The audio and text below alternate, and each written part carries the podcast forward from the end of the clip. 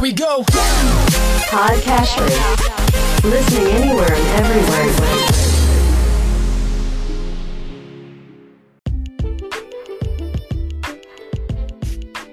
Welcome to Weekly Investment Podcast bersama saya Ferdian Syahputra dari Ispring Investment Indonesia untuk Prudential Indonesia.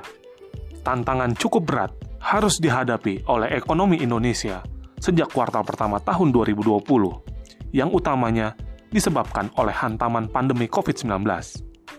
Badan Pusat Statistik mencatat pertumbuhan ekonomi Indonesia pada kuartal pertama 2020 sebesar 2,97 persen dan berbeda jauh dengan periode yang sama di tahun sebelumnya, yakni 5,07 persen. Angka pertumbuhan ekonomi pada kuartal 2 bahkan jauh lebih buruk, di mana perekonomian Indonesia tercatat justru mengalami kontraksi sebesar minus 5,32 persen secara tahunan. Meskipun dibandingkan negara-negara tetangga di kawasan ASEAN, selisih atau perubahan pertumbuhan ekonomi Indonesia memang bukan yang terburuk. Di tengah kondisi dengan tantangan cukup berat seperti digambarkan tadi, tentunya salah satu yang cukup dikhawatirkan adalah bagaimana kondisi daya beli masyarakat Indonesia saat ini. Mengingat hampir 50% lebih ekonomi Indonesia terutama ditopang oleh konsumsi rumah tangga.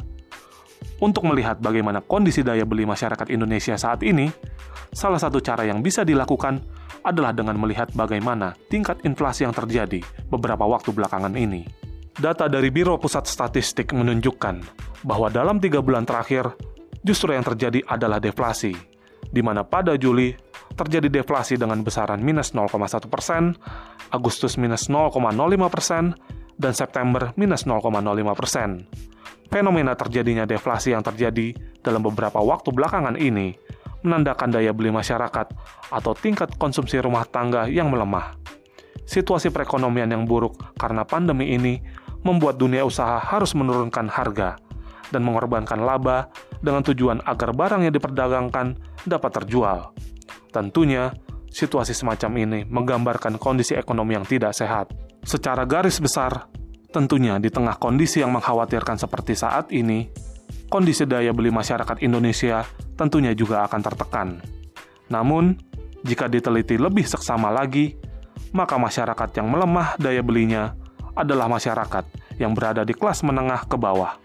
Sementara masyarakat yang berada di kelas menengah ke atas, daya belinya cenderung masih cukup terjaga. Hal ini ditunjukkan dari data yang dipaparkan oleh lembaga penjamin simpanan, yang mencatat simpanan dana pihak ketiga yang terdiri dari nasabah individu dan institusi terus melonjak, yang tercermin dari pertumbuhan dana pihak ketiga per Agustus 2020 naik sebesar 11,64 persen secara tahunan pertumbuhan itu lebih tinggi dibandingkan Juli 2020, yakni 8,53 persen. Pertumbuhan tertinggi dana pihak ketiga terjadi pada kelompok dana di atas 5 miliar rupiah yang naik 15,2 persen secara tahunan.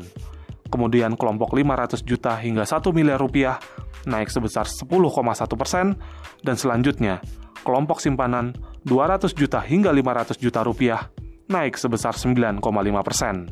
Tumbuhnya dana pihak ketiga pada simpanan masyarakat kelas menengah ke atas menunjukkan bahwa ada kecenderungan masyarakat pada kelas tersebut menahan konsumsinya dan lebih memilih untuk menabung dan berjaga-jaga dalam kondisi yang tidak menentu di tengah pandemi saat ini.